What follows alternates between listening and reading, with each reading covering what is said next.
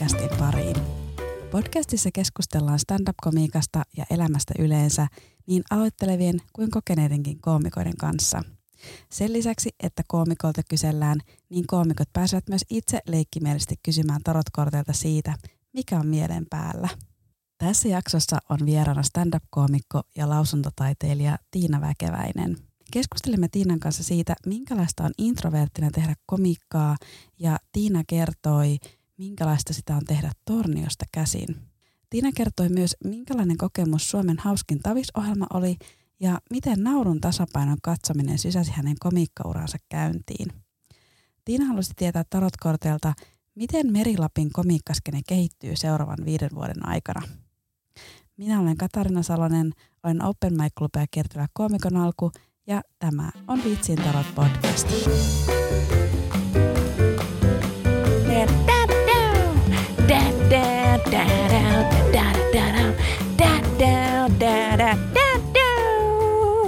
No niin, tuli vähän oma sovellus nyt tuohon loppuun. Se oli oikein hyvä. Ole hyvä. Kiitos. Hei Tiina. No hei, Katariina. Mitä kuuluu? Kiitos kysymästä. Olen tämmöisessä kopissa nyt tässä ja jutustellaan komiikasta tiettävästi junalla tässä nyt tulin seitsemisen tuntia. Ravintolavaunun yläkerta oli semmoinen kiva elämys, positiivinen elämys. Ei ollut känniääliöitä siellä sen isommin. Mutta. Niin sä oot ehkä niinku kaukaisemmasta kolkasta mun podcast-vieraaksi yeah. saapunut henkilö. No, meriitti sekin. Kyllä, Torniosta tulit. Kyllä, Torniosta tuota lähin ja aamusta ja Kemistä lähtee juna ja sillä tuota. Kyllä se loppujen lopuksi aika nopeasti tulee seitsemän tuntia, että semmoinen työpäivän verran. Ihan kiva. Niin oot sä Torniossa asunut koko tämän sun stand-up-tekemisen ajan? Joo, stand-up-tekemisen ajan, että en ole sieltä syntyisin, mutta mähän on siis aloittanut vuonna 2015. Alkusysäys sysäys tuli tästä Naurun tasapainon kakkoskaudesta tarkemmin ottaen Iikka Kiven Kuopiosetistä. Mulla on siis aika paljon tämmöistä esittävän taiteen taustaa sinällään, että mulla on pitkä harrastajateatteritausta. Sitten mä oon tota, runonlausuntaa harrastanut, eli on lausuntataiteilija myös. Ja sitten, sitten jotenkin siinä mä olin just ensimmäisen lapseni kanssa siinä tota, kotosalla ja jotenkin ehkä olin tarpeeksi väsynyt tai mikä, mikäli oli, niin sitten kun tota, mulla on, mä oon stand-upia kyllä seurannut, mutta mä oon miettinyt, että no kun, eh, ehkä vähän hassu käsitys siitä stand-upista, että, tuota, että pitäisi puhua jotain niin kuin alkoholijuttuja tai jotakin seksiseikkailujuttuja. Mä että ei mulla oikein kumpaa, kumpaakaan, että, että mulla ei ole mistä puhua tai kertoa vitsejä. Mutta sitten kun tuli naurun tasapaino Iikka Kiven Kuopio-jakso ja se puhuu niin kuin aaltohiukkasdualismista – ja mä olin niin kuin, että mitä? Että oikeasti voi niin kuin puhua ihan mistä vaan. Se niin kuin semmoinen, tuli semmoinen mind blow sille. Että mäkinhän voin puhua ihan mistä vaan mä haluan. Ja siitä seurasi semmoinen, voisiko sanoa kahden viikon semmoinen lähestulkoon maaninen kirjoittaminen. Eli mulla se stand-up alkoi sillä, että mä rupesin, mä niin kuin kirjoitin kaikkea mahdollista, mitä nyt niin kuin keksin ja jotakin omasta elämästä. Ja mä en ole itse asiassa vieläkään käyttänyt niitä kaikkia, mitä mä oon silloin tai 2014han tämä oli niin kuin, tota, syksyllä tämä, mutta että, sitten se meni 2015 vuoden puolelle, kun on sitten ensimmäisen esiintymiseni tehnyt, mihin tosin siihenkin osittain liittyy naurun tasapaino ja Iikka Kivi ja se tapahtui vähän tota, sillä sattuman kauppa, kautta, että Haluatko kuulla sen? Kyllä haluan. Anna tulla. Eli tota, oli naurun tasapainon kiertue maaliskuussa 2015 Ylivieskassa. Ja mä menin sitten katsomaan sen siellä, kun olen sieltä päin niin kuin syntyisin, eli Nivalasta on syntyisin, niin olin vanhempieni tykönä käymässä ja, ja menin sitten katsomaan sinne sen ja illan ja sitten tuota siellä kun oli lopussa tämä, siellä oli siis tuo Jussi Simola ja Tomi Haustola ja Iikka Kivi ja sitten siellä lopussa oli se osio, että, että sai niin kysyä koomikoilta niin yleisöjä. Jostakin se tuli tuolta ihmeellisestä äh, aivosumusta yhtäkkiä, niin mä kysyin sitten Jussi Simo, Simolalta, että voisiko minusta tulla stand-up-koomikko. Ja Jussihan otti siihen sitten kiinni, että no onko sulla alkoholiongelmaa, syöksää huonosti. Se sitten niin kuin tämmöinen, että ei, ei mulla sillä on. Sitten se niin kuin sanoi, että no, no tuu tänne lavalle sitten kokeilemaan. No minähän kilttinä tyttönä sitten kotikasvatuksen saaneena, että kyllä tämmöisiä niin kuin ihmisiä kuuluu totella, niin minähän sitten nousin sieltä ja lähdin kävelemään sinne lavalle, niin sitten Jussi Simola sieltä, että se tulee oikeasti lavalle. Ja sitten mä vaan siinä mietin, että tota, että okei, että mä oon niitä juttuja kirjoittanut tämän nyt sen lehmäjutun tai kissajutun, niin minkähän mä siinä niin kuin kerron ja mä menen niin kuin sinne lavalle ja siinä niin kuin kaikki kolme koomikkoa katsoo, että kuka helkkari tämä on ja mitä tämä täällä lavalla tekee. Ja sitten mä niin kuin otin mikin ja esittelin itteni ja sitten kerroin kissajutun ja siinä on vähän pitkähkö se tappi, niin sitten Jussi Simola jossakin vaiheessa, että ei oikein lähde. Sitten mä sille, että Jussille, että hiljaa, pointti on tulossa ja sitten mä kerroin sen, sitten tuli se punchline sieltä. No, yleisöä oli lämmitelty kaksi tuntia, melkein 400 päinen yleisö siinä, niin nehän nauro. Ne mä olin niin kuin, että vau, tämmöistäkö tämä niin kuin on. Ja oli ne koomikotkin vähän ihmeissään sitten siinä, mutta se oli niin kuin mun ensimmäinen esiintyminen stand-upin parissa. Et toki varmaan se lavalle menemistä auttoi se, että on, on tosiaan sitä niin harrastajateatteritausta ja runonlausuntatausta, että ei se ollut mulle niin kuin juttu eikä mikään mennä sinne lavalle, mutta sitten se, että kertoi sen jutun siellä ja sai naurut, niin se oli kyllä aika kivaa ja aika siistiä. Sitä se on, tosi. Mm. Tota, no missä sun seuraava keikka sitten oli? No siitä meni sitten, se Oulu Remakassa oli sitten seuraavana syksynä että oliko se sitten syyskuun alussa oli ja siitä on sitten pikkuhiljaa mä oon sitä niin kuin sitten, sitten tehnyt, että tota, se on sinällänsä vähän jännä, että kun sanoo, että joo, mä oon tämmöinen sillä lailla, niin kuin, että vähän tehnyt semmoiset 70 keikkaa on tehnyt. Aa joo, sä oot tämmöinen aloitteleko. Joo, ja sitten kun ne kysyy, että no milloin sä oot aloittanut?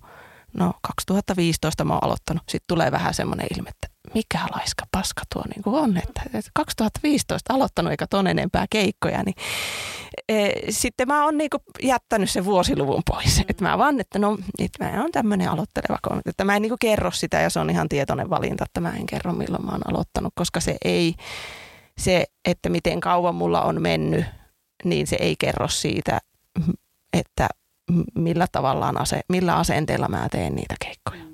Tavallaan se esiintyminen on se, millä niin sit, sitä niin kuin kehitytään, mutta että mä oon myös hyväksynyt sen, että, että mä kehityn hitaasti.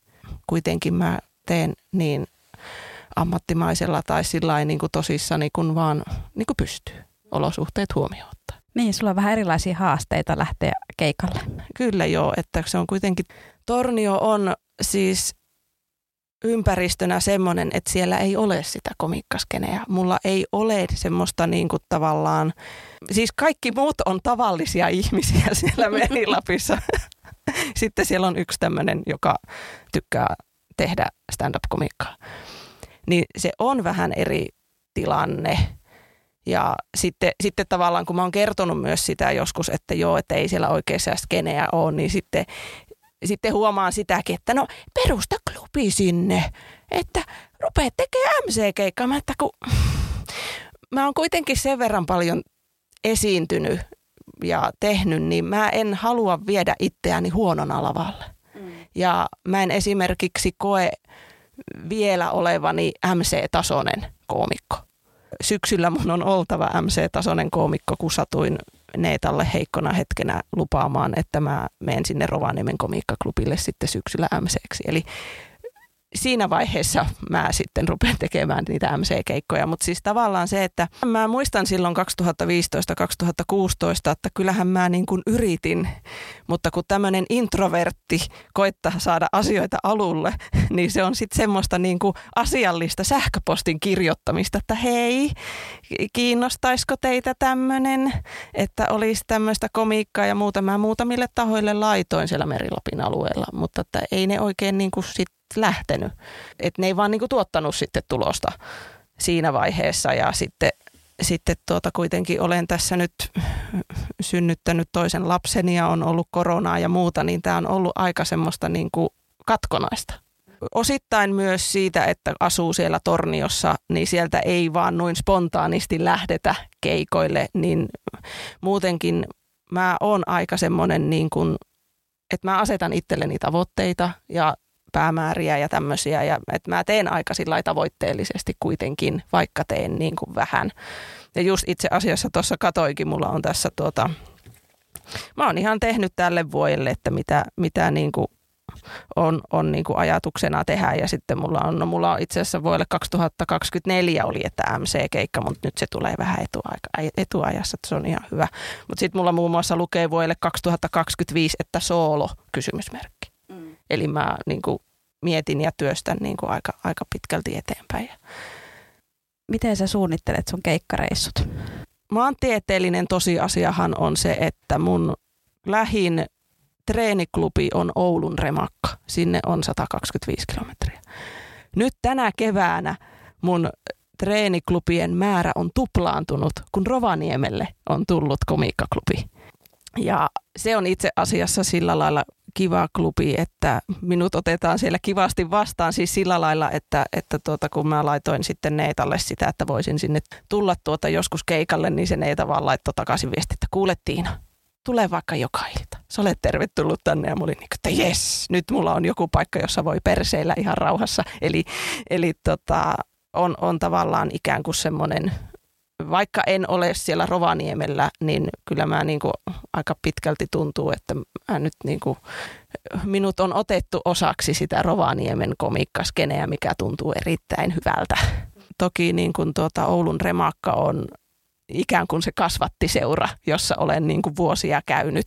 Edelleenkin tulen käymään, mutta että sinne, mä en, sinne mä samalla lailla niin kuin jonotan niitä spotteja kuin mihin tahansa muuhunkin keikalle. Että, et toki mitä nyt on noita kesäkeikkoja tuolla ollut Merilapi-alueella, niin kyllä, kyllä sitten kun on oikeassa paikassa ollut oikeaan aikaan, niin on jopa, olen jopa itse asiassa, oliko toissa vuonna, niin mä tietämättäni maksoin pääsylipun omalle keikalleni.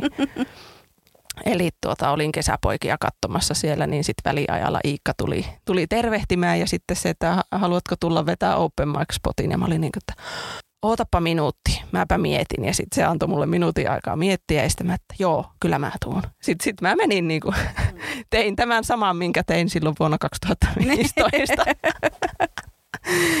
että tota, yleisöstä lavalle, mutta se tosiaankin niin, niin tämä on niinku se mun todellisuus siellä. Eli kun esimerkiksi Tampereilla tai Helsingissä oleva voi tehdä ihan rauhassa työpäivän ja sitten mennä illalla keikalle ja tulla yöksi kotiin.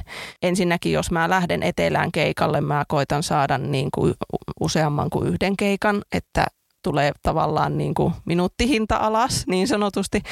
Ja no nyt mulla helmikuussa oli, että mulla oli kolme keikkaa samalla viikolla niin mä lähdin silloin torstaina, lähdin aamusta Kuopioon. Mä olin kaksi päivää siinä niin kuin palkattomalla. Mulla oli Kuopiossa, Vantaalla ja sitten Munkkiklubilla. Ja se oli, se oli osittain niin kuin puhas siinä, siinä mielessä sattumaa, että sain ne. Että mulla oli se Vantaan, Teatteri Vantaan keikka tiedossa aikaisemmin, niin sitten mä rupesin vaan niin kuin kyttäämään siihen, että saanko mä samalle viikolle. Saanko mä semmoisen keikka, keikkaviikon siihen ja satuin saamaan hyvässä lykyssä mulla on sen kolmesta neljään keikkaa kuukaudessa, mutta sitten on myös niitä kuukausia, että mä en tee yhtään keikkaa. Että se on semmoista niin kuin urakkaluontosta, mikä no ehkä entisenä nuorisotyöohjaajana se sopii mulle, koska mä oon tottunut olemaan niin kuin viikon rippileirillä tai viikon, viikonlopun jossain nuorten leirillä ja sitten saa vähän levätä, niin tota, että mä en ole, mä en ole sillä lailla semmoinen niin tasaisen tappava kerhotäti ollut luonteeltani koskaan. Sinällänsä tuo tyyli mulle niin kuin sopii, että sitten kun mennään, niin sitten tehdään useampi keikka heti putkeen. No nyt voi sanoa, että huhtikuu oli poikkeuksellinen, että mulla oli kolme keikkaa ja mä niistä kaikista pääsin yöksi kotiin. No niin. oli sen verran lähellä. Muun muassa oli synttärit tuossa, niin tein sitten tuota, synttärikeikan tai kutsuin tuon Akonniemen ja Kormilaisen sinne rapsakoitten ruuhkavuosiensa kanssa. Niin meillä oli oikein kiva kolmen koomikon ilta siellä. Tuntuuko susta sulle, että sulle tulee enemmän paineita semmoisesta perustreeniklubi-keikastakin, jossa matkustat tänne pidemmälle? Ehdottomasti. Joo, ei, ei voi lähteä niin kuin sillä lailla, että no mä, mäpä lähden vähän kattelee. että miltä tuntuu. Että kyllä se aika on paineistettu tilanne ja sitten jos se ei onnistukaan, niin sitten se on niin kuin, että ei perseen perse, tämä on niin kuin, että mä en halua tulla epäonnistumaan, mutta totta kai mun täytyy niin kuin se hyväksyä, että joskus niin käy. Mä mahdollisimman pitkälle koitan aina valmistella niin kuin sitä onnistumista ja valmistautumista ja muuta. Että nyt, nyt ehkä sillä lailla, kun tuo Rovaniemi on nyt tullut kuvioihin, niin mä huomaan, että mun komiikan tekemisen tapa saattaa vähän nyt hyvällä tavalla muuttua, koska mä tiedän, että okei, mä, että jos mä keksin jonkun jutun, niin mun ei tarvi odottaa sen kanssa puolta vuotta, että mä pääsen sen kanssa lavalle. Että, että yksi iso, iso ongelmahan mulla oli silloin alkuaikoina se, että mulla vanheni jutut käsiin, koska mä kuitenkin tykkään siitä kirjoittamisesta ja mulla oli sitä, että mä kirjoitin niin kuin paljon. Voi sanoa, että, että useampikin liuska on mennyt roskiin ihan siitä syystä, että mä en koskaan päässyt testaamaan niitä, koska niitä keikkoja oli niin, niin vähän. Ja ei niin kuin voinut myös sitten sen perhetilanteen kanssa. Mä oon sanonutkin, että, tota, että jos mä haluaisin kehittää itseäni koomikkona – niin paras tapa olisi se, että mä ottaisin avioeron ja muuttaisin Tampereelle. Ne. Sitten mulla olisi aikaa. niin. Sitten pystyisi tekemään, mutta se hinta, sitä mä en halua maksaa. Mm. Että, että jos ei niin kuin täm, tällä niin kuin tekemisellä voi niin kuin tehdä, niin si, sitten ei voi vaan mitään. Mutta että mä toisaalta tiedän, että mä oon tavallaan valinnut vähän oman tyylini ja oman polkuni, mutta se ei ole niin kuin ensimmäinen kerta, kun mä teen vähän omalla tavallani asioita. Että siihen on jotenkin asennoitunut, että, että haluaa, haluaa tehdä komikkaa ja haluaa tehdä sillä tavoitteellisesti ja tosissaan, mutta että mä en usko semmoiseen niin kuin kaiken muun uhraamiseen ainakaan niin kuin ihan, ihan niin kuin täysin, että sitten, sitten tehdään, tehdään niin kuin niistä olosuhteista käsin mahdollisimman hyvää tulosta ja settiä, mikä on. Joo, ei niiden komedian jumalille ihan kaikkea voi antaa. Ei. Pitää myös elää, että on jotain, mistä kirjoittaa kyllä, itse. Kyllä, ja kaikella rakkaudella aviomieheni on aika hyvää materiaaliaineista. Lapseni mä olen jättänyt ihan tietoisesti niin kuin rauhaan pois lukien mun kuopuksen synnyttäminen. Mä on, siis nekin on, sekin on semmoinen, ne, ne rutiinit, mä oon kirjoittanut ne siellä synnytyslaitoksella kohta kuusi vuotta sitten, mutta mä edelleenkin tykkään niitä esittää, niin mä esitän niitä niin kauan, kun ne tuntuu hyvältä. Sitten ehkä kun tytär menee rippikouluun, niin sitten voisi ehkä päästää irti. No tota, mitä sä teet sillä ajalla tavallaan komiikan suhteen, kun sä oot nytkin kävit kol, teit kolme keikkaa putkea ja sitten meni mm. taas pari viikkoa, ettei ollut, tai kuukausi, no, ettei ole. Itse asiassa meni vähän reilu kuukausi. Mä en maaliskuussa käynyt ollenkaan, koska oli siinä sitten, kun aviomies on osittain matkatöissä, niin sitten jonkun on oltava lasten kanssa kotonakin välillä tai on hoidettava se arki siellä, niin niin, että mitä teen siinä. Niin, niin mitä, kuin... mitä sä käytät sitä aikaa, koska mä just itse asiassa, mulla on nyt tämmöinen mm. ihana keikaton viikko, Joo. mulla yhtään keikkaa, niin sitten onkin aikaa kirjoittaa uusia juttuja Joo. ja ei tarvi olla keikalla. Niin, niin se... Kyllä. No tota, kyllä mä niin kuin kirjoittelen, ainakin niin kuin pistän aihioita ylös ja sitten koitan, niin kuin, että jos ei itse pysty tekemään komikkaa, niin sitten mä koitan niin kuin kuluttaa komikkaa, eli mä niin kuin katon YouTubesta klippejä tai, tai sitten saatan muuan vitsin tarot-podcastia kuunnella siellä tai, tai muita näitä jo, podcasteja esimerkiksi, missä, missä koomikot niin kuin puhuu. Tai, tai ylipäätänsä niin kuin oikeastaan mitä tahansa niin kuin esittävää, esittävää taidetta, että, että kuitenkin kiinnostus on aika laaja-alasta ja pystyy niin kuin pystyy niin kuin aika hyvin, hyvin niin kuin muualtakin niin kuin poimimaan. Ja sitten tietysti lukeminen. Mähän niin kuin luen kaikkea mahdollista melkeinpä maan ja taivaan väliltä. Viimeksi nyt tänään kuulin, kuulin junassa, kun joku puhui jostain geologiasta, jostain Pohjois-Suomen maaperää jutuista, niin sitten mä niin googletin ja löysin jonkun semmoisen PDF-tiedoston, se oli melkein 200 sivuinen, niin se on nyt mulla puhelimessa, niin mä, en mä välttämättä lue sitä kokonaan, mutta mä laavaan sen läpi. Mä että kiinnostavaa, mitä täältä niin löytyisi, että, että olen kuitenkin niin aika semmoinen – aika semmoinen niin kuin lukuihminen ja mä koko ajan sitä niin kuin informaatiota välillä vähän, välillä vähän liikaakin. Mä itse asiassa nyt, kun oli tämä paaston aika ikään kuin tässä ennen, ennen pääsiäistä, niin minä paastosin tietokirjojen lukemisesta. Jotkut voi paastota herkuista ja muista, mutta mä ajattelin, että mä huomasin, että mä tavallaan luen ja luen ja luen, mutta mä en oikein käsittele sitä, mitä mä luen. Niin mä tein niin kuin sen, että mä en oikeastaan, oikeastaan lukenut tietokirjoja ollenkaan ja nytkin, nytkin mulla on sitten, kun työkaverin pöydällä on sitten yksi tietokirja, jota mä saan käydä lukemassa 30 sivua päivässä. että tota, vähän niin kuin annostelen. Tosin nyt kun lähin reissuun, niin mulla, itse asiassa mulla on tuo Ismo ja Angelika Leikolan se uusin kirja on nyt tossa, että kerkesin semmoiset sata sivua rykästä tuossa. Ja vähän, vähän opiskelujakin, että, että mä tiedä siis, lukeminen on ihmisen parasta aikaa. Siis Kyllä. kirjat on jotenkin helpommin lähestyttäviä kuin toiset ihmiset. Niin. Se on, ja siinä kuitenkin pääsee sitten toisten ihmisten pään sisään. Kyllä, kyllä.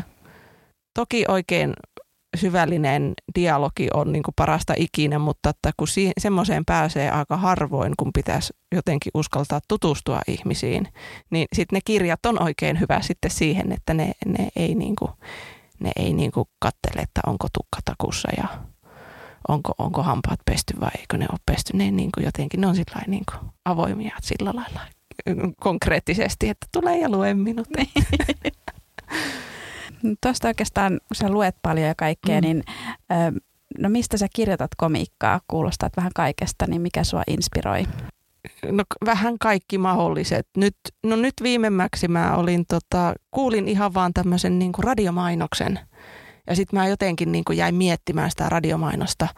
Ja sit siitä tuli niin kuin semmoinen tavallaan, se, se on jännä, kun se ei semmoinen juttuaihe se vaan niin kuin lähtee. Ja mä, se on jännä, että mä oon myös aika visuaalinen sitten, että mä rupesin niin kuin miettimään, että mitä se, mitä se niin kuin tarkoittaa ja miltä se niin kuin näyttää se tilanne ja näin. Ja sitten mä niin kuin, että ei vitsi, mähän pääsen kokeilemaan tämän nyt parin päivän päästä. Että tota, ne saattaa tulla ihan, ihan niin kuin vaan ympäristöä tarkkailemalla ja ihmisiä kuuntelemalla tai e, en mä suoranaisesti niin kuin lähi, lähipiiristä ota. Et mulla, mulla on joku semmoinen, että mä en tosiaan lapsista, lapsista halua, että ne on jotenkin niin semmoisia meidän perheen sisäpiirijuttuja. Ja itsestäni, mä tykkään puhua itsestäni, koska tiedän, että lavalla ihmiset kuuntelee minua, niin että tuota, se, on, se on jännä paikka se lavalla oleminen siis mulle jotenkin, että kun kuulostelee niin kuin, toki ymmärtää sen, että jos tulee ihan jostain toiselta alalta tai on niin kuin toisenlaiset harrastukset muuta, että se lavalle meneminen saattaa jollekin olla tosi jännittävää. Mulla se on vähän niin päin tässäkin asiassa, että, että lava on niitä ainoita paikkoja, jossa mä koen jotenkin olevani turvassa – Mä tiedän, kuka mä oon ja mä tiedän, mitä mä teen. Et kaikkialla muualla mä oon vähän semmoinen niin säikkyjänes ajovaloissa, että mitä tapahtuu ja puhuuko toi mulle, ai se puhuu mulle, vitsi olinpa töykeä, kun en vastannut. Siis tämmöisiä, niin kuin, että mä oon koko ajan vähän niin kuin sillai, vähän niin kuin hukassa ja oman pääni sisällä. Välillä vähän liikaakin, mutta siellä on kiva maailma, niin en mä amalta pysyä poiskaan sieltä. Mäkin mm. on se, että minusta on aina ollut helppo ottaa se rooli ja mennä sinne luokan eteen tai, mm. tai lavalle puhumaan. Kyllä. Versus se, että joku pitäisi minglata jossain seminaarissa tai jossakin. Kyllä. Joo, sitä, ja jos niin kuin mitä epävirallisempi tilanne, niin sitä jotenkin kauhistuttavampaa se niin kuin on. Toki siihen on niin kuin tähän ikään mennessä tottunut. No, miten sä koet muut koomikot ja päkkäreillä hengailun? Mä tein itselleni sen periaatepäätöksen silloin, kun mä aloitin, että tota, mun ei tarvitse koittaa ottaa heti kaikkia haltuun. Et mun ei mun ei tarvitse tehdä siitä itselleni paineita, että mun pitäisi kaikkien kanssa jotenkin heti tulla kaveriksi. Mä päätin, että jos mä yhden ihmisen kanssa juttelen siellä päkkärillä, niin se on jo hyvä. Ja nyt kun on keikkoja takana ja vuosia takana, niin mä huomaan, että se alkaa niin kuin toimia. Tämä alan pikkuhiljaa alkaa tulla jo semmoisia iltoja, että hetkinen, mä oon jutellut jo näiden kaikkien kanssa aikaisemmin. että, että tavallaan niin kuin, toki tietää, että siellä ihmiset on sinällään samassa tilanteessa, jokaisella on se oma. Sitten vähän katsoo, katsoo vähän, että joku, joku tykkää niin kuin rupatella ennen keikkaa, jotkut ei tykkää rupatella ennen keikkaa. Mä koitan lämmitellä kroppaani ennen keikkaa. Mä en, mä en e-, ehkä ennen keikkaa kauheasti halua niin kuin jutella, mutta sitten keikan jälkeen se tulee niin kuin se, että kun on saanut sen, että no huhu, menipä näin. Niin. Mutta sitten toisaalta täytyy myös muistaa kunnioittaa niitä, jotka on menossa sinne lavalle vielä, että ei rupia heille sitten, että jokaiselle antaa sen niin kuin oman tapansa ja tilansa sille, että saa valmistautua miten haluaa. No sä mainitsit näitä tavoitteita, mm. sulla on siinä semmoisia, mm. sulla on se soolo siellä kahden vuoden päässä. Joo. Niin onko sulla vielä ajatusta, että mistä se soolo kertoisi? Ei. Tai siinä pitää punaista lankaa. ei, ole vielä, ei ole vielä tullut. Mä ajattelen nyt sillä, sillä ajatuksella, että mä nyt koitan, koitan tavallaan niin kuin kokeilla ja värkätä ja tehdä niin kuin juttuja. Semmoisen huomion tein tuossa niin kuin nyt viimeisen vuoden aikana, kun mä oon nyt pikkasen jopa käynyt täällä etelässäkin keikalla, ehkä normaalia enemmän nyt koronan jälkeen. Kun mä oon aina jotenkin ajatellut sen sillä hassusti päin, että okei, että että tuota, kun mä oon kuitenkin, mulla on sitä esiintymistaustaa, että enköhän mä nyt esiintyä osaa, mutta tänään vaan mun jutut on varmaan niin huonoja, että siksi tämä ei oikein tämä toimittaja homma. Mutta viimeisen vuoden aikana mä oon saanut niinku useammaltakin ammattikoomikolta niinku palautetta siitä, että mulla on niinku jutut on niinku hyviä. En mä nyt tiedä sitten siis tämmöinen aloittelevana koomikkona huomasin tämmöisen, että jos tota, tämä nyt vähän rönsyilee, mutta että jo, huomasin tämmöisen, että jos joku toinen koomikko tulee sanomaan sillä niin että joo, hyviä juttuja, niin se kannattaa ottaa niin kuin kohteliaisuutena, että joo, kiva. Mutta sitten jos ne tulee niin kuin, että olipa helveti hyvä juttu, niin sitten, että okei, nyt on mennyt tunteisiin. Nyt on niin kuin, tapahtunut oikeasti jotain hyvää. Että tota, semmoisen on niin kuin, huomannut, niin nyt tavallaan mä saan niistä niin kuin, jutuista itsessään on saanut nyt tosi hyvää palautetta – mutta sitten, että se vähän se esittämispuoli onkin sitten niin ja näin. Ja se ehkä johtuu siitä, että mä en ole osannut niin kuin vielä niin kuin sillä lailla profiloida itseäni, että kun mä, mä kerron nyt vähän niin kuin sieltä, täältä ja tuolta. Mulla on paljon semmoisia avaamattomia ovia vielä, niin mä ajattelin, että mä nyt ihan rauhassa niitä niin kuin kattelen ja raottelen ja rymistelen sisään ja tulen häpeissäni takaisin ja katsotaan, että, että, että semmoinen se ehkä tekee just sen, että kun pääsee kautta pystyy keikkailemaan niin kuin sillä lailla vähän, niin sitten, sitten ei ole voinut tavallaan sitä juttumateriaalia testata ja uudistaa niin paljon kuin olisi ehkä halunnut, mutta minulla on sitä kärsivällisyyttä tämän asian suhteen. Että mulla, mulla ei ole mihinkään kiire. Mulla on loppuelämä ja just täytin tuossa tuota, 40 vuotta, niin mulla on seuraavat 20 vuotta vielä ainakin tässä edessä. Niin ja sitten stand-upissa myös se, että kyllä niitä niinku toimivia juttujakin pitää niinku tehdä mm. siellä lavalla kyllä. ja hinkata ja niin, että niihin saa sen rytmin ja kyllä. saa kaiken niinku toimimaan. Että kyllä näin minä sanon itselleni. Niin, kyllä. Teen neljä, ku, neljä päivää putkeen ky- täysin saman setin. Mutta. Kyllä, kyllä. Mutta mut toisaalta sekin just, että pääsee niinku testaamaan sitä samaa juttua vähän eri yleisöille ja vähän eri ympäristöissä ja näin, niin sen niinku sitten siitä, siitä tavallaan näkee, että miten se, miten se lähtee niinku sujumaan. Että, että, tota, että sitten jos se ei vaan niinku toimi työstämisestä huolimatta, niin sitten tietää, että okei, tämä ei toimi että nyt, nyt laitetaan niin pois. Et mullahan niin tavallaan tämmöinen stand-upin osalta kysyntäpiikki tuli tuossa vuonna 2018, kun mä olin Suomen hauskintavisohjelmassa. No kerro siitä kokemuksesta. No minäpäs kerron Suomen hauskinta kokemuksesta. Tuota, sehän lähti siis sillä lailla, se on jännä, mä olin siis taas tuota, lapseni kanssa kotona, etsin elämääni sisältöä, lapseni lisäksi ei sentään. Mutta tota, sitten jossakin tuolla komikka Facebook-ryhmissä oli siitä, että sinne niin kuin etittäisi että oli tämmöisiä koekuvauksia ja mäkin katsoin, että jaa jossakin Kuopiossa ja Helsingissä, no eihän mä tommosiin niin kuin pääse. Mutta sitten siellä rupesi porukka niin kuin keskustelemaan siitä, että minkälainen se taviskokemus niin kuin oli. Ja eihän se nyt sillä kovin mairitteleva kokemus ole, mutta mä niin kuin kiinnostuin siitä ja sitten mä niin kuin kattelin sitä ekaa kautta jonkun verran, mä että okei, tuommoisella formaatilla. Ja sitten sinne joku heitti, että hei, voitte laittaa myös niin kuin videon. Että ei tarvi mennä niihin koe, koekuvauksiin paikan päälle, että voitte heittää videon. Niin mä tein sitten videon. Mä ajattelin, että no okei, mulla ei ole mitään menetettävää.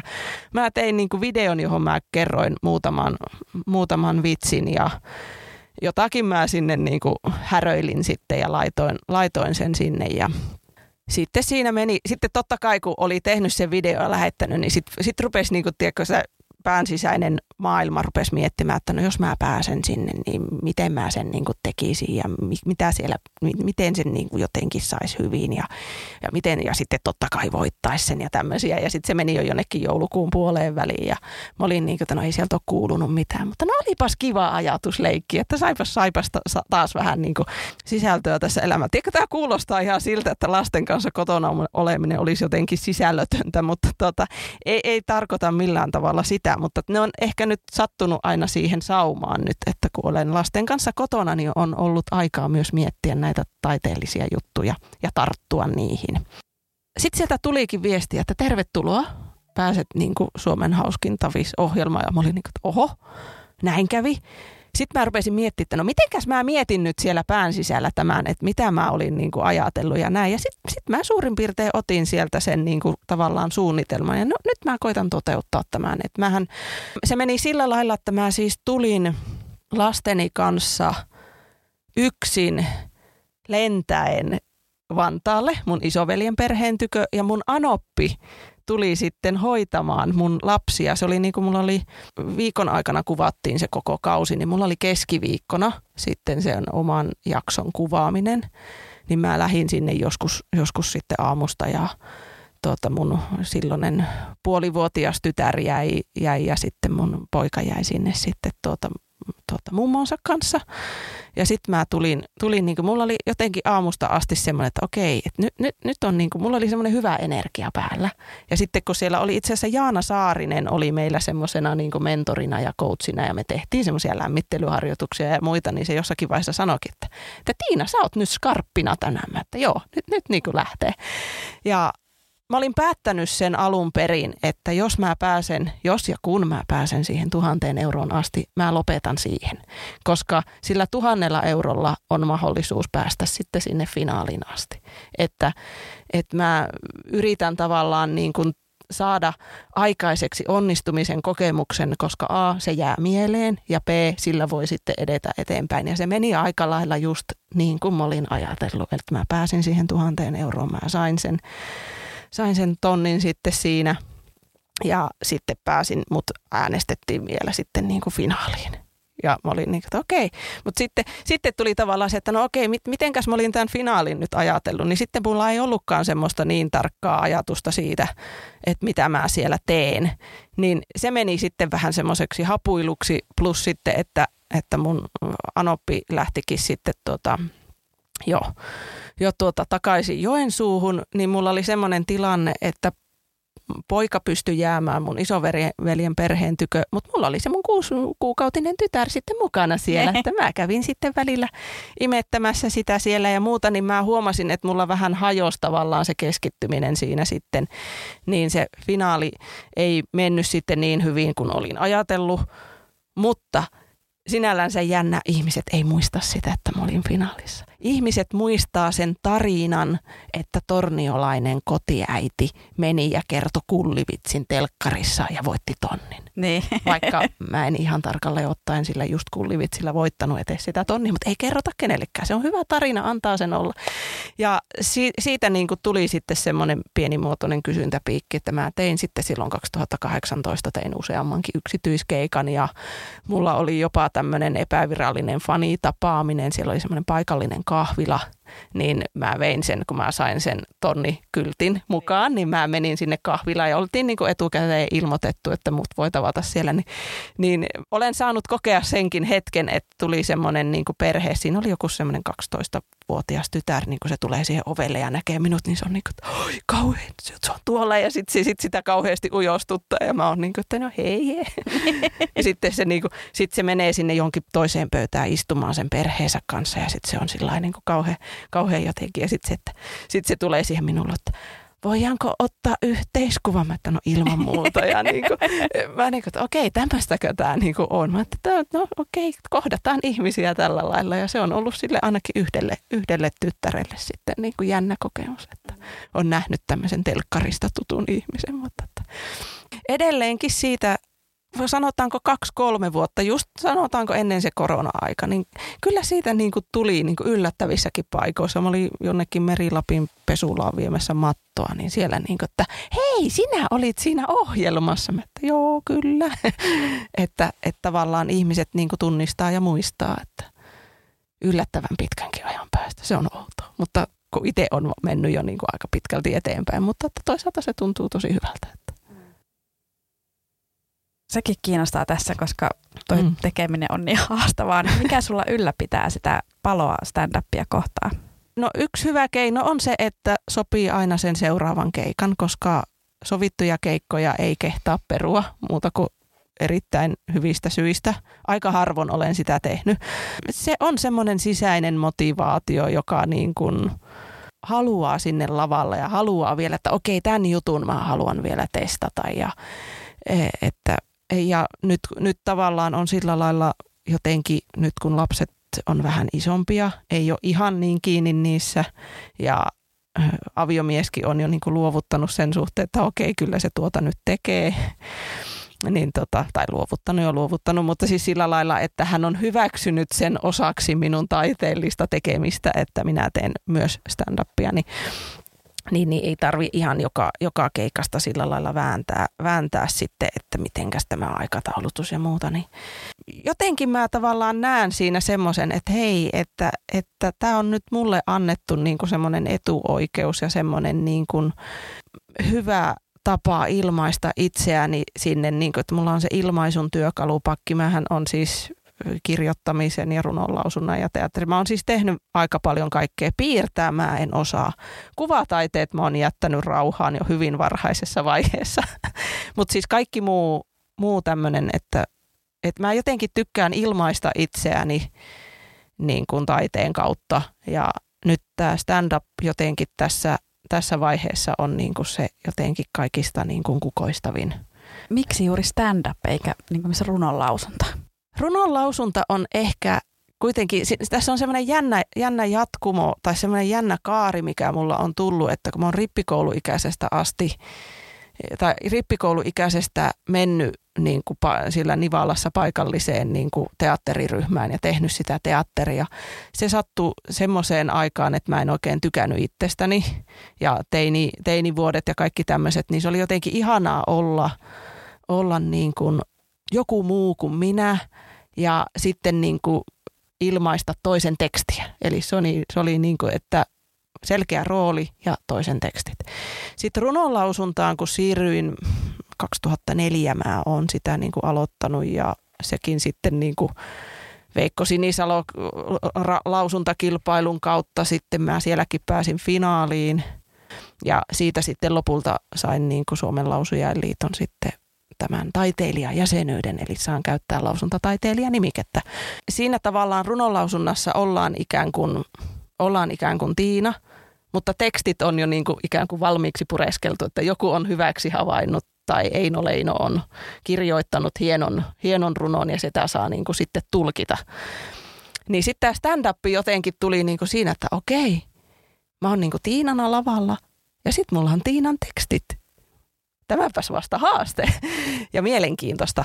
Eli tota, se on jotenkin toisaalta tosi luonteva jatkumo, mutta että, ja kyllä, kyllä mä tykkään siitä, että mä saan ihmiset na- nauramaan. Mä jotenkin koen olevani olemassa, kun mä saan ihmisistä jonkun reaktion esille. Oli se sitten, no mielellään se nauru. Kyllä jotkut on itkenytkin minun läsnä ollessa, mutta tota, mielu, mieluummin niin kuin se nauru sieltä.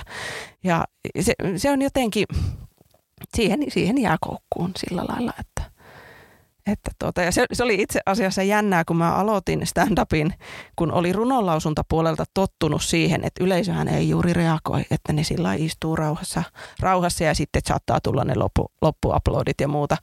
Niin sitten kun mä ensimmäisiä kertoja tein sitä niin kuin stand-upia, muun muassa siellä kun olin sen ihan ensimmäisen julkisen esiintymisen siellä naurun tasapainon siellä illassa, niin tota, kun yleisö nauro, niin mä säikähin, että oho, ne reagoi muhun e, jännää. Että, että mun piti niinku tottua siihen, että okei, yleisö reagoi ja nimenomaan niin päin, että jos ei yleisö reagoi, mun on oltava huolissaan. Niin sen kääntäminen siinä meni jonkun aikaa ennen kuin mä hoksasin, että nyt, nyt ei tarvi sillä niin kuin, nyt ei olla missään salongissa esittämässä runoja ja sitten ihmiset niin kuin taputtaa lopuksi ja hymisevät hiljaa itsekseen, vaan nyt, nyt täytyy niin kuin saada tavallaan se välitön palaute siitä. Niin se on ehkä sitten kivaa. Ja toki kun miettii maantieteellisesti tuota torniota, niin jos en mä niin kuin tykkäisi istua junassa ja jos en mä, siis mä tykkään oikeasti ajaa autoa. Se on semmoinen mulle, jotkut tykkää meditoida, mä ajan autoa. Toiveissa mulla on, että en ole koskaan ajatellut sitä, että mä tekisin päätoimisesti stand-upia vaikka ammatikseni, mutta se mulla on niin kuin toiveissa, että mä jossakin elämän vaiheessa voisin olla niin kuin päätoiminen taiteilija. Ja sitten siellä voisi niin kuin tavallaan viuhkassa olla stand-upia, runonlausuntaa, jonkun verran olen tehnyt koulutuksiakin ja jonkun verran olen kirjoittamistakin ohjannut.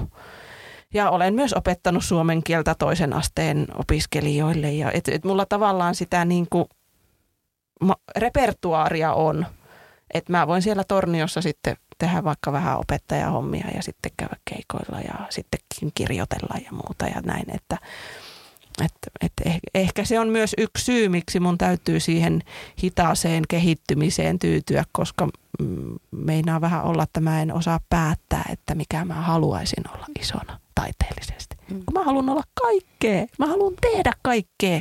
Niin. No miten sitten silloin 2015, mm. niin miten sä lähdit kirjoittamaan niitä sun ensimmäisiä juttuja? Mitä sä niinku tavallaan tiesit stand-upista ja sen tekemisestä ja kirjoittamisesta vai? Ei, en mä tiennyt juuri mitään. Mä vaan lähdin kirjoittaa ja testaamaan ja ku, kuuntelin, kuuntelin niin kuin tavallaan sitä, että, että kun sanotaan, että jotkut soittaa korvakuulolta, niin mä opettelin sitä juttujen kirjoittamista niin kuin korvakuulolta. Eli toki olin sitten kun löysin muun muassa Andre Wikströmin tämän Das Humoris Manifest, joka niin kuin laajemminkin tätä, niin kuin käy tätä komikkaskeneä, niin sen mä luin. Että kyllä mä hain sen vähäisen kirjallisuuden, minkä silloin oli saatavilla, niin kyllä mä kaivoin sen esille kirjastosta ja luin ne. Mutta tota, kyllä mä aika pitkälti, niin kuin, kun mä oon kuitenkin, no ei voi sanoa, että, että tota, olen ansioitunut runoilija, mutta että kaksi omaa kustanne, kustanne runokirjaa kirjoittaneena, mulla on jonkunlainen ajatus siitä, että miten esimerkiksi napakkaruno kirjoitetaan. Niin sitten mä vaan koitin soveltaa sitä siihen stand-upin kirjoittamiseen. Joskus se onnistui, joskus se ei onnistunut. Koitin kirjoittaa hauskoja juttuja ja sitten kokeilin. Ja kyllä mä myös sitä tein, että mä saatoin jostakin YouTubesta niin kuin kuunnella jonkun jutun ja sitten mä niin kuin litteroin sen. Eli mä kirjoitin sieltä, että aa, tämmöiseltä tämä näyttää. Okei, tuossa tuli naurut, eli tuossa on niin tämmöinen punchline. Ah, tämmöinen setup jo. Että kyllä mä niin kuin aika analyyttisesti niin kuin käyn aina eri asioiden kimppuun myös, että mietin, että mi- miten tämä toimii ja mistä se on niin kuin tehty. Ja... Mua aina kiinnostaa just se, että jos itse on niin kurssien kautta lähtenyt. Että mäkin menin kurssille sen takia, koska mä, että mua kiinnostaa laji. Mm. Mä oon käynyt katsoa tosi paljon, mutta mä en osaa kirjoittaa vitsiä. Joo. Mä lähdin niin tavallaan sinne katsoa, että Kyllä. osaanko mä edes kirjoittaa Kyllä. vitsiä. Ja sitten tulikin ne vitsit, niin sitten no, Okei. Okay. Kyllä, kyllä. Joo, tässä nyt muisti palailee pätkittäin. Ei ihan täysin ole, että olisin itse oppinut. Sen verran sain ja uskalsin olla yhteyttä Iikka Kiveen, että me ollaan yksi iltapäivä istuttu niin kuin saman pöydän ääressä siemailtu teetä ja mä oon saanut kysyä ne kaikki tyhmät kysymykset, mitä mulla siinä vaiheessa oli. Että miten nämä, niin kuin, mutta että ei sinällään siinäkään keskustelussa Iikka varsinaisesti opettanut mulle sitä vitsin kirjoittamista, hän vaan niin kuin vastaili sitten, että no mit, et, mitä mä niin kuin kysyin. Kysyin, niin se, että sen verran, siinä oli mun niin kuin alkeiskurssi. Ja siitä, sitten mä oon niin kuin koittanut vaan oppia ja opetella ja mokata ja oppia niistä ja reflektoida ja analysoida. Ja aika alkuvaiheessa mä rupesin heti nauhoittamaan. Parhaimmillaan mulla on sekä video että sanelin tallenne jostakin keikasta ja sitten mä niin kuin käyn niitä läpi ja kuuntelen ja että okei toi toimi noin ja toi ei nyt toiminut. Ja aha, tuossa oli tuommoinen hyvä lisäys, jota mulla ei ollut kirjoitettu tuossa tekstissä. Onpa jännä, lisäänpä sen sinne ja näin, että, että mulla on alkuvuosien, sanotaanko, että ennen koronaa olleiden keikkojen jutut aika hyvin dokumentoitu. Niin kirjoitat sä sille sanasta sanaan sun jutut? Alkuvaiheessa kirjoitin ainakin ne ensimmäiset kaksi-kolme vuotta, että mulla oli siis semmoinen pinkka, pinkkalappu ja, ja siinä siinä niin kuin huomasin sen, että, että mulla se runomuoto autto, että kun mä kirjoitin ihan ensimmäiset jutut, kirjoitin tällä vaan pötköön, niin eihän mä sitten muistanut siellä, kun tota, lavalla oli, että miten mä, miten mä olin ajatellut nämä niin rytmittäjä ja muuta. Mutta sitten kun mä rupesin kirjoittaa ne niin runomuotoon, mikä oli mulle muotona jo niin tuttu, koska oli tehnyt sitä jo aika paljon, niin sitten se alkoi aukeamaan myös se, että mä muistin ne jutut paljon paljon paremmin. Et mä oon pyrkinyt siihen, että mulla aika vähän on niin kuin ollut mitään lappuja.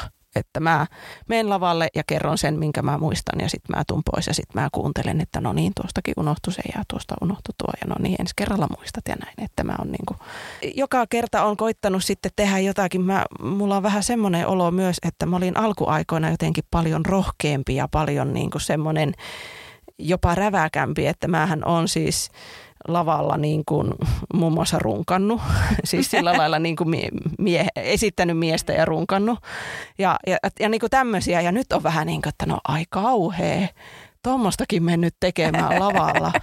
Et nyt on jotenkin mikä ihme, mikä ihme seesteisyys tässä on perhana vietet tullut. Täytyy, tuota, täytyy kaivaa tavallaan takaisin se semmoinen tietynlainen ennakkoluulottomuus et silloin teki rohkeammin niitä kokeiluja, koska se koko juttu oli niin uusia juttuja, oli niin vähän, niin sitähän kokeili kaiken mahdollisen. Nyt on jotenkin ehkä, että kun on niitä juttuja tullut ja tiettyjä rutiineja, niin nyt on tavallaan se odotus itseään kohtaan kasvanut, niin sitten on myös semmoinen ehkä rohkeus kokeilla niitä. Alkanut löytyä se oma tyyli tehdä, ehkä kuitenkin. Ehkä, joo. Mutta mä kyllä kaipaisin, en mä tiedä kaika, kaipaanko mä sitä runkkausjuttua takaisin, mutta mä jotenkin ehkä kaipaan sitä, mä tykkään act-auteista. Kuten huomaat, mä oon aika tässä, mä huidon käsillä ja teen tämmöisiä, tämmöistä äänishouta tässä niin kuin koko ajan. Mutta mä tykkään käyttää ääntä ja mä tykkään tehdä act-outteja, mutta sitten mä en myö, myös halua itselleni sitä, että mä kirjoittaisin jonkun jutun vaan sen act-outin takia että sitten kun se act outti siihen luontevasti sopii, niin mä oon niin, että jes, nyt, nyt saa taas vähän revitellä. Nyt on tullut sitä, että mä en kirjoita enää niin sanasta sanaan, että just, että mä saatan mennä vaan jonkun idean kanssa ja sitten mä niin pyörittelen sitä siellä lavalla tai että mulla on joku ääni, äänitetty aihio, jota mä kuuntelen ja sitten mä, niin ja sit mä vasta kirjoitan, että nytkin mä nytkin mä tuota yhdestä keikasta ootan, ootan, että saan sen tallenteen, niin mä sieltä sen yhden jutun, koska mun mielestä se oli tosi nerokas juttu ja se toimi, niin nyt mä haluan kuunnella sen, että miten mä sen sillä lavalla kerroin, niin nyt mä pystyn sen sitten kirjoittamaankin. Mä tykkään siitä semmoisesta niin kuin informatiivisesta komiikasta. Mulla on se yksi juttu, jossa mä puhun siitä demiseksuaalisuudesta, niin mä niin jotenkin, mä, ehkä, et, mä en tiedä tuleeko musta koskaan opettajaa, mutta mä tykkään syöttää ihmisille niin tietoa tällainen niin salaa, salaa vai vihkaa. Koska se oli mulle merkityksellinen juttu, kun mä löysin sen demiseksuaalitermin, niin mä sen ympärille kirjoitin jutun, että mä haluan kertoa tämän muillekin, tämän mun löydön. Mä löysin tämmöisen termin. Niin ehkä mä niin kuin annan itselleni luvan vielä enemmän käyttää sitä mun tietokirjaharrastuneisuutta ja että mä saan jotenkin ne niin kuin linkitettyä sinne. Että mä haluan olla semmoinen lainausmerkeissä informatiivinen, informatiivinen koomikko. Kauhean tylsältä se kuulostaa, mutta sen voi tehdä myös hauskasti.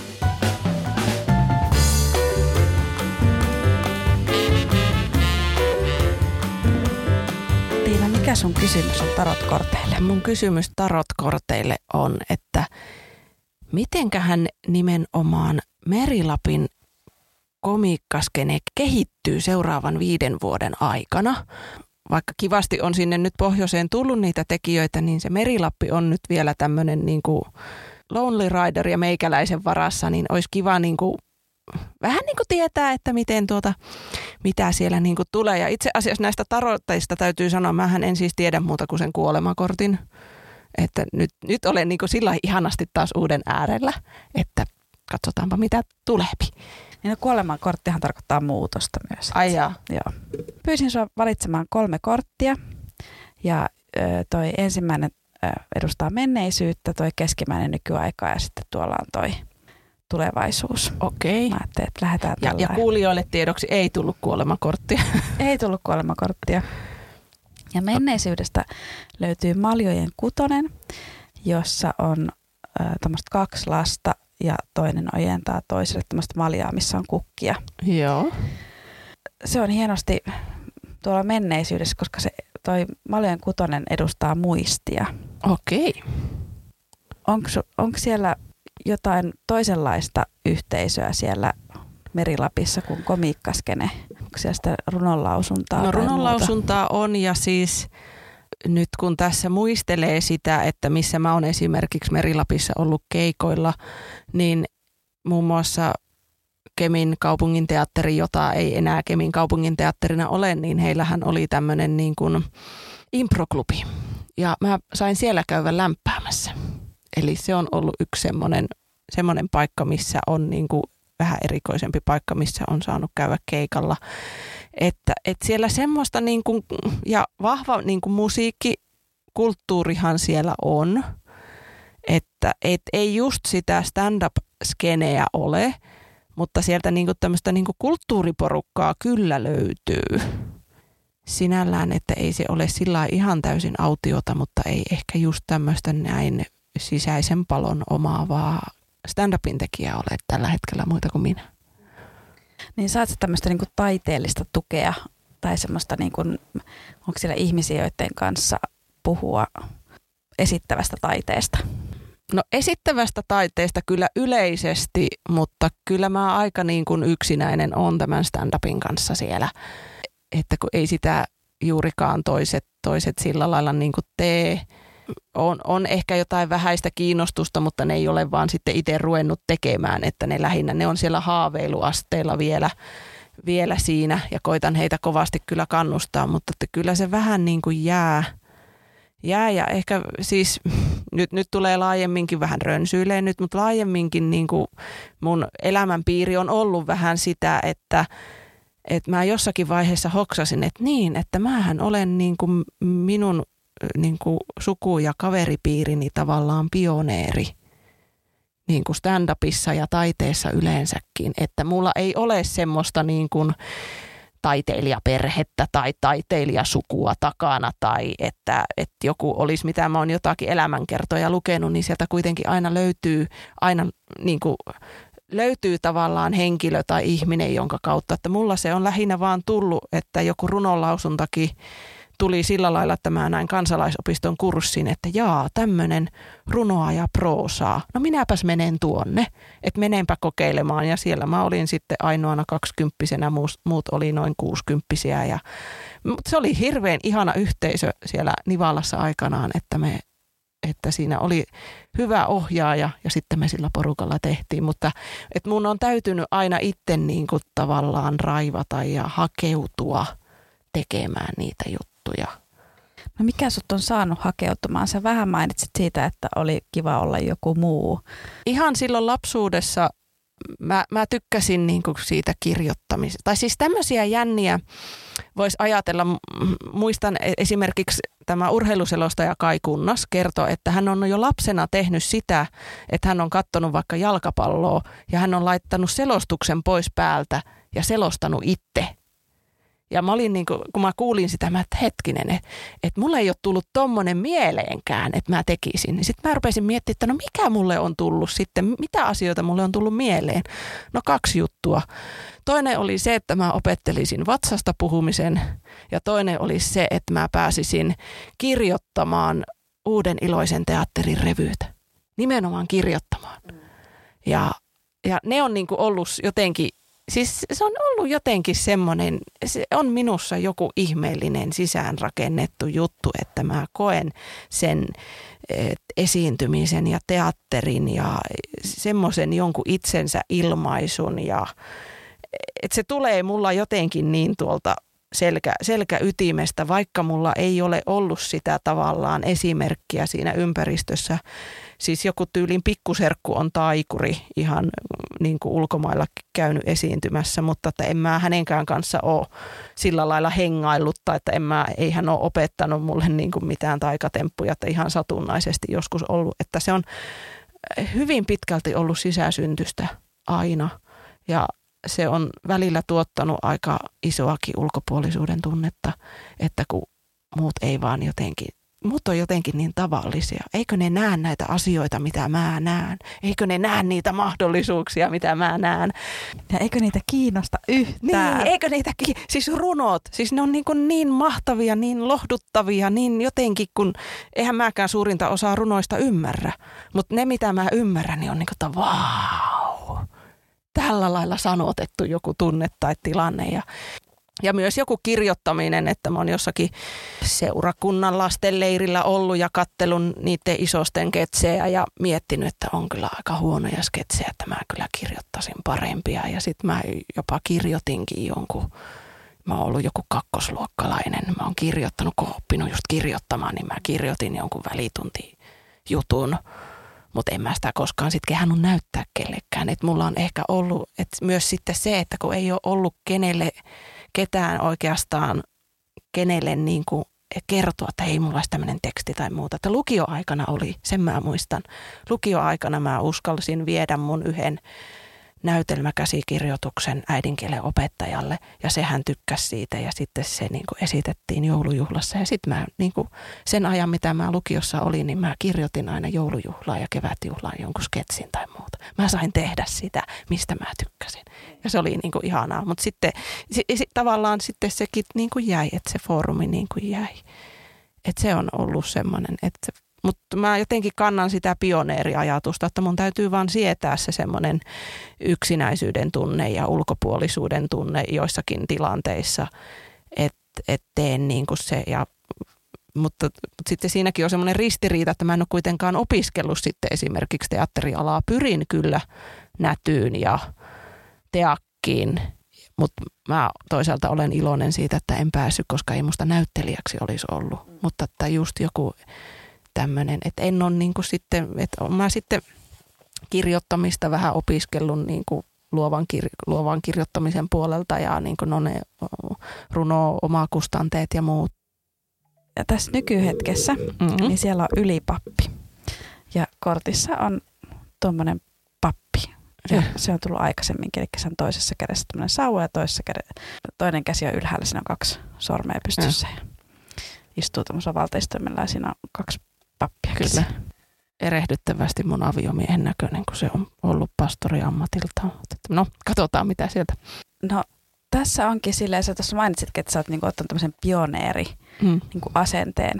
Mm. Niin tuo ylipappi just edustaa tässä nyt ehkä semmoista perinnettä ja tässä on, että, että sulla on jo niitä tavallaan niitä omia havaittuja arvoja mm. ja tekoja ja neuvoja, niin, tota, niin sä et tavallaan tiedetty, miten toimia oikein. Että kun se puhut, että minkälainen, miten se mm. skene kehittyy, niin ehkä sun täytyy nyt sitten olla se olla se pioneeri myös siellä meri, Merilapissa ja koittaa niin kuin entistä enempi, koittaa uskaltaa jutella ihmisten kanssa ja koittaa niin kuin heittää niitä ehdotuksia ja ideoita. Siis mähän olen valtavan, tai mä, tämä on subjektiivinen kokemus, mutta mä koen olevani valtavan idearikas. Mulla siis koko ajan tavallaan pää käy ja mä mietin ja pohdin ja sitten, että no miten, miten tuokin on niinku ratkaistu tuolla lailla, että siinä, sehän voisi olla näin. Ja siis se voi olla, liittyä mihin tahansa asioihin, niin sama, sama homma ehkä tässä komiikkaskenessä, että mä niin kuin, mulla olisi niitä ideoita, mutta sitten just saada se joku jaksaminen ja voima siihen, että mä niin kuin veisin niitä ihmisille, jotka innostus niistä. Siis mä ihailen Neetaa siinä mielessä. Hän on semmoinen ihmismagneetti siellä Rovaniemellä. Se on ihan hämmästyttävää, kuinka hän saa niin kuin ihmiset innostumaan siitä niin kuin komikan tekemisestä, kuinka hän saa tavallaan jonkun kurssin niin kuin sinne aikaiseksi. Tekee ihan järjettömän hyvää työtä siellä. Ja sitten sit mä niin katon vierestä, että ai vau, että, että joku saa asioita aikaiseksi ihanaa. Ja sitten tulee lähellä se, että no mitenkäs mä en ole sit saanut. Mutta mun persoona on erilainen, mun lähestymistapa on erilainen. Että nyt mä sitten nautin tästä Rovaniemen komikkaskeneestä ja koitan oman osaamiseni ja sen tietämyksen, mitä on tähän mennessä tullut, niin koitan tuoda sen sinne. Oletko miettinyt just jotain komikkakurssin perustamista sitten Tornio tai Kemi? No sitäkin mä oon tavallaan yritin silloin ennen koronaa ihan sillä matalalla kynnyksellä, että mä olisin niin kuin näille muille kulttuuri-ihmisille pitänyt, niin kuin, että sen, että mitä mä niin kuin itse tiedän ja olen niin kuin kertonut, mutta se ei, se ei silloin lähtenyt eikä tuottanut, tuottanut tulosta. Mutta että nythän meillä on ajatuksissa, että ensi kesänä eli vuonna 2024 on Rovaniemellä komiikkaleiri ja sinne mulla on tavoitteena, että mä saisin myös Merilapista sitten sinne väkeen. Komiikkaskene ja sen luominen ja muuta, niin se on myös sillä lailla, että, että ei ne vaan, mä en pysty taikomaan niitä ihmisiä, jotka on kiinnostunut niin. samoista asioista kuin minä. Että mun täytyy tavallaan myös niin kuin luottaa ja odottaa, että mä olen sitten se ihminen, joka osaa niin kuin neuvoa oikeaan suuntaan tai osaan törmätä niiden ihmisten kanssa, joilla on sitä kiinnostusta, koska se on omanlaisensa. Ihmiset kyllä tykkää tulla katsomaan. Huomaan sen, että nytkin kun oli syntymäpäivä stand-up, se rapsakat ruuhkavuodet, niin meitä oli melkein 90 siellä. Mm.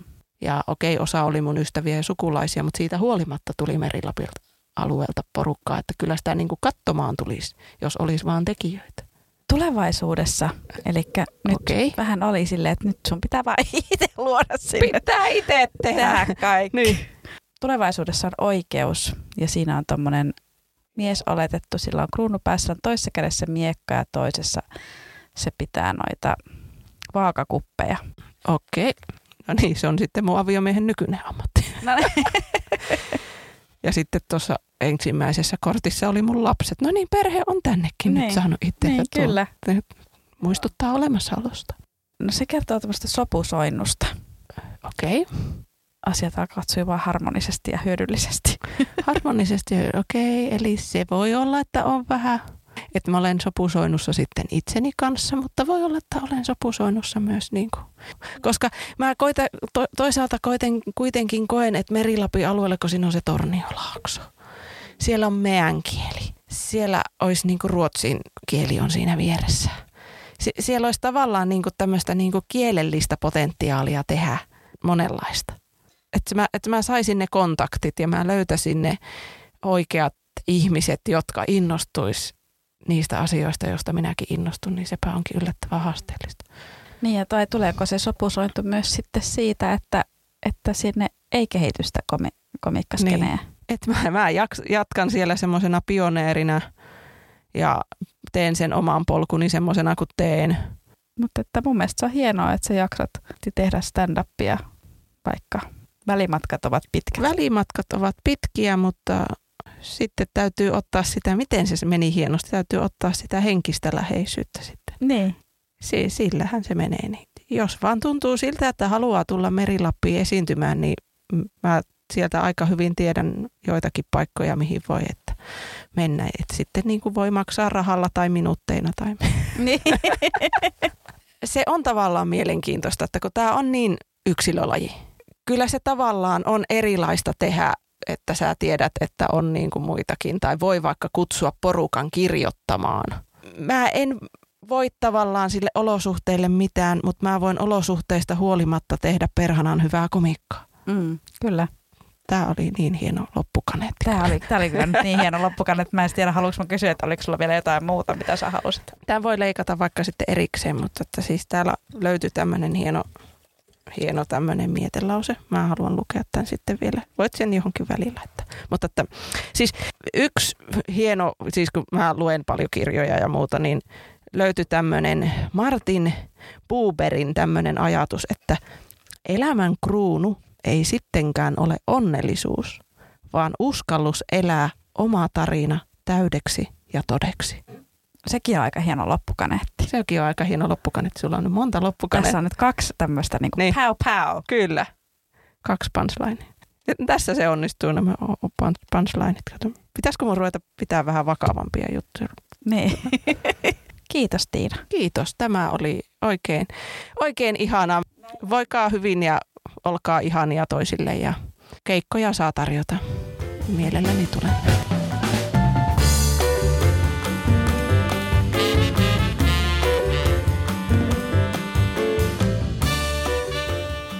Löytää Instagramista at sanatiina, Facebookista koomikko et sanataiteilija Tiina Väkeväinen ja YouTubesta TMI Sanatiinan videosisällöt. Viitsintalot podcast löytyy Instagramista at viitsintalot podcast ja viestejä voi myös laittaa sähköpostilla viitsintalotpodcast at gmail.com. Minut löytää Instagramista at Katarina Salonen ja Facebookista koomikko Katarina Salonen. Kiitos, että kuuntelit tämän jakson. Jätä kommentti ja anna palautetta, jos kovasti tykkäsit, niin laita podcast-tilaukseen. Seuraava jakso jälleen kahden viikon kuluttua.